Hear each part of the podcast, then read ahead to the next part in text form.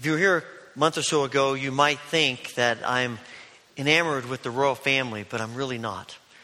Uh, I just have been intrigued as I've watched as I watched the scenes this summer of the birth of the, the new prince and all of the stuff that went on with that. And I mentioned a few weeks ago about how, you know, the announcement was taken from the hospital to Buckingham Palace. And what I was watching some news program, probably the Today Show or something, one morning as all this was unfolding, as before the, the baby was born.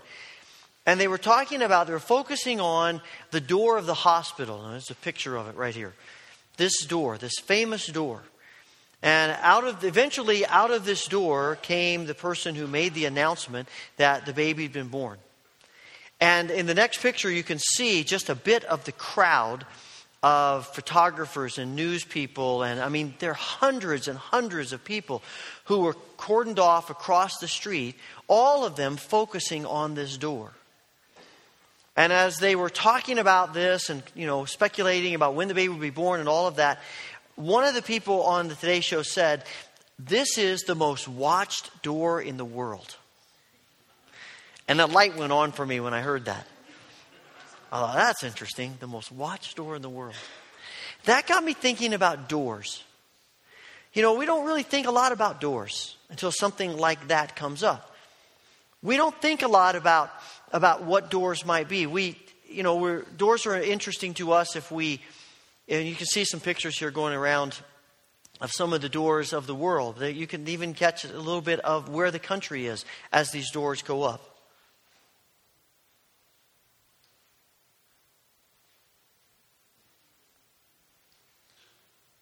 That's a whole building made of doors. That's a different kind of doors.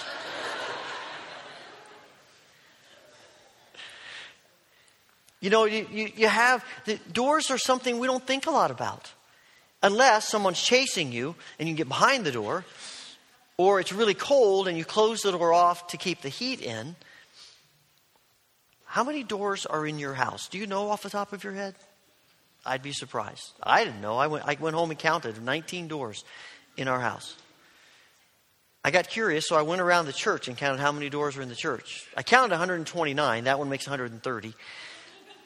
But I got to be honest with you. I was going in and out of rooms. Did I count that door? I can't remember. It's opening to different places, so I, don't hold me to that. We don't. We just don't think a lot about doors. And yet, what would life be without doors? Doors are important, both when they're open and when they're shut. One of the things that is interesting about doors is that when a door is closed, we look at it and we wonder, what's behind that door? And opening the door is a means of revelation. We see through. And what we if we didn't know what was behind it, now we see what's behind it. And as I was thinking about all of this stuff with doors, it struck me that this is this is an apropos metaphor for Epiphany. Epiphany is all about revelation. It is about the manifestation of God. It is about God revealing himself to people through Christ. And Doctor Walters talked a lot about that last week. And how Christ comes to reveal who God is. It's important for us to know that because we have such skewed views of God. Originally, when God created Adam and Eve, they had a perfect understanding of God. When God spoke, they knew exactly what he meant. When God did something, they interpreted it perfectly. But when sin entered the world, we ended up with, as David Seaman says, damaged receptors. And our antenna by which we understand God and see God and know God and experience God and and and figure out God, become twisted and torn and skewed and broken. God's message is the same. We just can't get it. And God understands that. And so he, he goes about trying to help us understand who he is. And so he speaks to Noah and Abraham and Jacob and Joseph Moses. And then he gathers a people around him. He calls a people and says, I'm, I'm going to invest myself in this group of people so that the world will know what I'm like. And as they understand me and as they encounter me and as we build a relationship together, the rest of the world will see what I'm like. But they don't get it either. And they reject him. And so God sends prophets to try and help people understand. And they're rejected. And ultimately, God sends Jesus. And Jesus is the perfect revelation, the perfect manifestation of God, because he is God. And at Christmas, we celebrate the coming of Christ into this world. In Epiphany, we celebrate the life of Christ. How he lives, what he says, what he reveals to us about God. So that our damaged receptors might begin to be healed. And we might know God and see God and understand God as he truly is. One of the books that had great influence on me in seminary was A W Tozer's little volume, The Knowledge of the Holy, and describing attributes of God. And he begins that book with this sentence. Whatever comes to our minds when we think about God is the most important thing about us. Whatever comes to our minds when we think about God is the most important thing about us. I think he's right. Everything of life comes out of our view of God. Our priorities, our motivation, our relationships. Everything about our lives comes back to our view of God. And it doesn't matter if you're talking about someone who is fully committed to being a disciple of Christ or someone who has declared themselves to be an atheist. In the very act of declaring themselves to be an atheist, they are rejecting God. And so therefore, their thoughts of God are directing how they live their lives. And the world, you look back on how, how people and groups of people, our, our images of God, our understandings of God have shaped how we've treated other people, how we've lived out our lives, our priorities, our motivations, everything about us. And one of the great, the great question of life is, what is God like? It is so central to our understanding of how to live, to understand what God is like. And Epiphany tells us that God is continually revealing himself in Christ, this perfect picture of what God is like. And so over the course of the next few weeks, I want to think about some of the, some of the door images in Scripture that help us understand a little bit more of what God is like as he reveals himself to us through the ages, ultimately in Jesus. Today I want to begin with this passage in John ten. I just want to just very briefly talk about one part of it. There's a whole lot of things we could talk about here. But Jesus says, in verse six, he said he's talking to them about being the shepherd of the sheep. They didn't quite get it. They didn't understand it. So he gives them another metaphor and he says, I am the door to the sheep. Some translations have gate. It means gate, gate, door, same thing. I am the door for the sheep.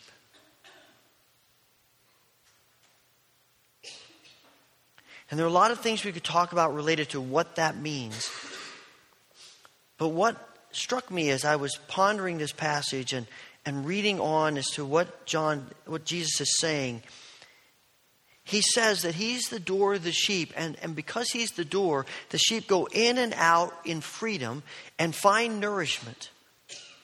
And he goes on in verses nine and ten and says, the thief comes to steal and kill and destroy, but I come so that you might have life. And not just any life, but abundant life. When Jesus talks about being the door, I think one of the things that is forefront about that is that he comes to set us free. He comes to, to call us to be people who live lives of freedom, to go in and out and find nourishment. Now you would think as, as the door, as the sheep are coming in and out, there's risk involved in that. And there is risk involved in it. But freedom always involves risk. If you don't have risk, you don't really have freedom because you have control. And too often the church has not communicated clearly enough, in my mind, the freedom that is ours in Christ. The church has often tried to control people. We've created rules and said, these rules are, well, we don't say this with our words, but underneath them we are saying, these rules are more important than Jesus is. Obeying these rules is what makes you a believer. Obeying these rules is what is most important. And, the, and it's not that the rules are necessarily wrong. We've just changed the focus. The focus is no longer on Christ who reveals to us who God is. It's on our desire to want to control Christ and to control the kingdom because we like to control things.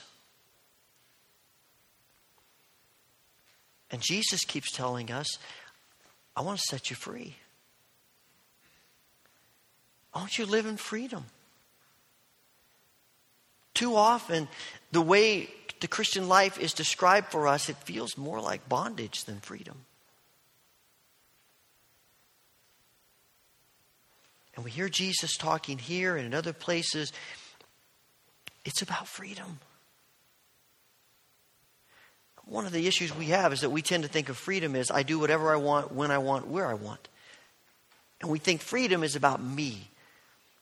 It's all about what I get. It's a very self-centered mindset. I don't think that's what Jesus is talking about. Jesus is talking about the kind of freedom that allows us to let go of our lives. The kind of freedom that trusts him enough to say, I can give myself away. I can love whether I'm loved in return or not. I can give, I can hold the things that I have lightly. And that's freedom. If you know of anyone who is a hoarder, I don't think anyone would say they are they're living in freedom. In fact, their whole life is wrapped around trying to keep what they have and trying to keep getting more of it and protecting it and holding on to it. It's not freedom, that's bondage. And Jesus says, that's not the life I have for you. My life for you is about freedom. It's about letting go. It's about giving yourself away. And how do we do that? Why would we do that? Because quite frankly, in human nature, it doesn't make any sense to give ourselves away. That's not how we naturally think. Naturally, we think, I've got to protect myself. We can give ourselves away because the one who says, I am the door, is also the one who says, I am the good shepherd who lays down his life for the sheep.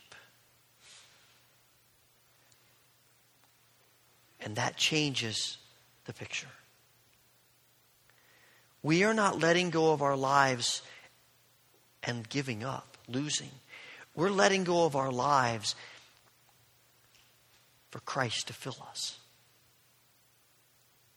We can give ourselves away because we know we're loved by the one who willingly gave his life for us, who loves us unconditionally, who is for us and with us, and nothing will ever change that. And when you know that kind of security, you can give yourself away. Because whatever you give away can't compare to what we are getting from Christ.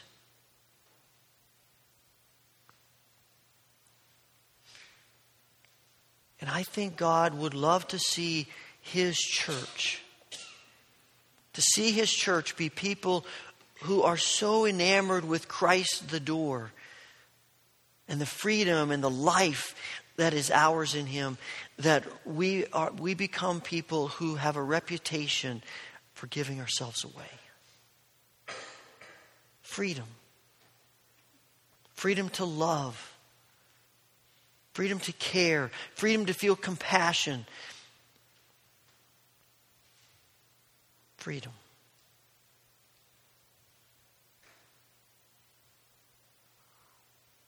And that's why we come to this table today.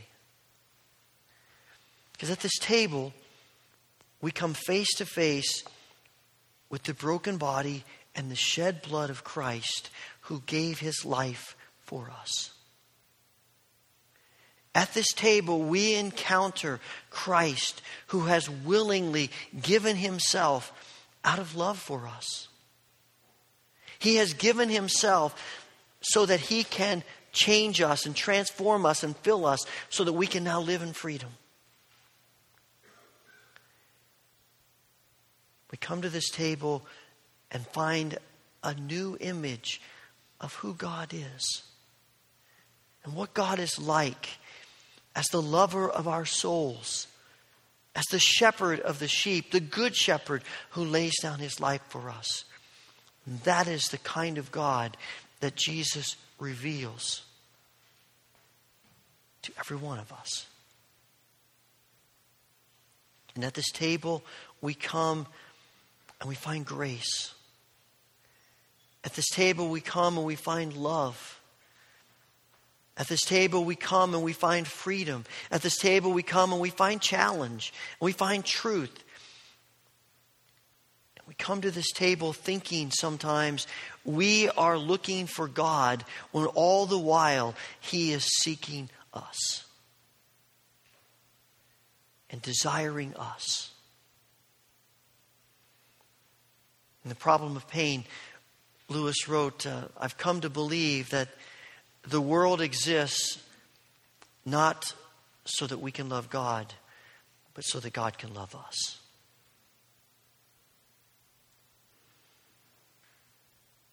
And I'm convinced if that truth can get into us, it will set us free.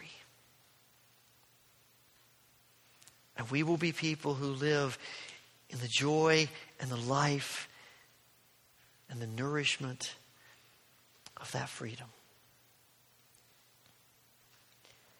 So whether you have been a believer for a few months or decades, hear God's call to release your false images of God, to receive the love that's ours in Christ, and to let him set you free. And if you have not yet made that step of following Christ and trusting Christ, he is calling you. Calling you to freedom and to joy and to life. Gracious Heavenly Father, we thank you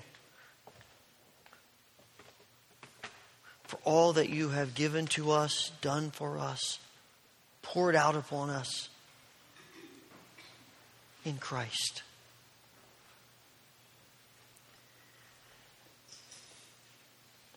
Forgive us for the times when we feel more secure in our own, in the bondage of our own ways,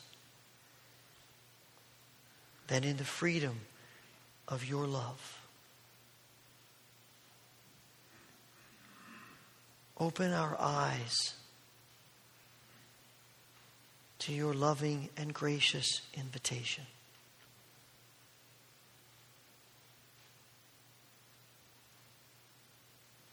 We pray, Father, that you will pour out the abundance of your blessing on the bread and the cup of which we are about to partake. Let it be food for our souls. Let your Spirit speak deeply into our beings, that we might gain a clearer, truer understanding of who you are and of what you desire for us.